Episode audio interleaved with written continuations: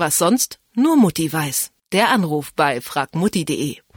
So langsam schält sich der Sommer aus seinem Kokon und während unsere Mütter im Winter immer meinten, zieh dir was Warmes an, kenne ich aus der Kindheit auf jeden Fall auch noch den Spruch, Junge, trink ordentlich was. Drei Liter Wasser am Tag lautet da ja die alte Mehr und so richtig hat sich die bis jetzt auch nicht aus den Köpfen austreiben lassen.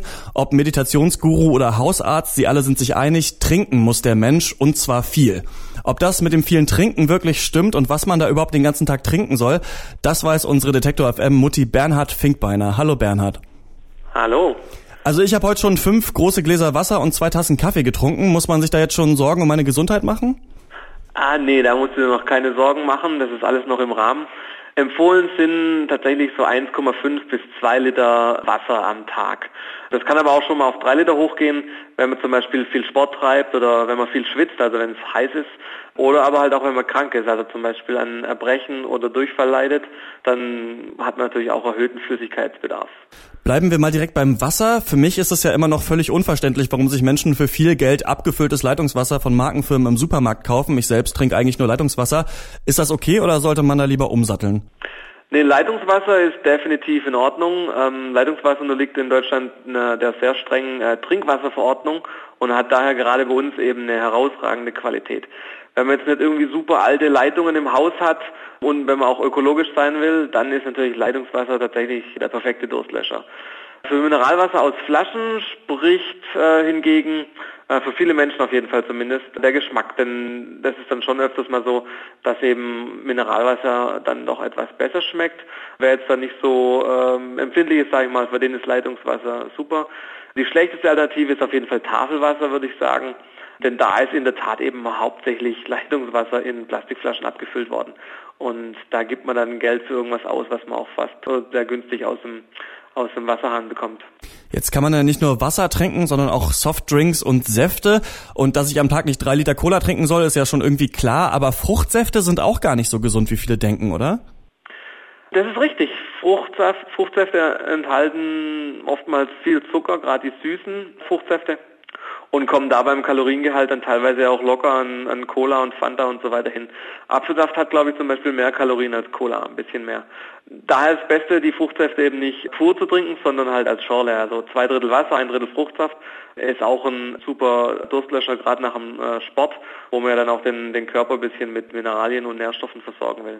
Und wie ist das mit diesen ganzen Light- und Zero-Softdrinks? Sind die besser als die normalen?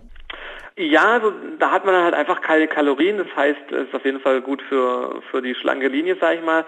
Eine andere Frage ist da natürlich wieder Thema äh, Süßstoffe. Da stehen ja auch einige im Verdacht oder hat man ja auch irgendwie so ein bisschen immer so ein bisschen Hintergedanken, okay, sind die denn überhaupt gut für mich, so Süßstoffe? Können die nicht irgendwelche Krankheiten in, in äh, langfristig aus, auslösen?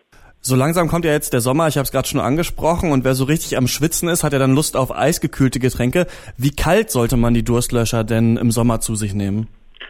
Also gerade wenn es heiß ist, sagen wir jenseits der 30 Grad, sollte man tatsächlich der Versuchung widerstehen, kalte Getränke zu sich zu nehmen, auch wenn man irgendwie da voll Bock drauf hat.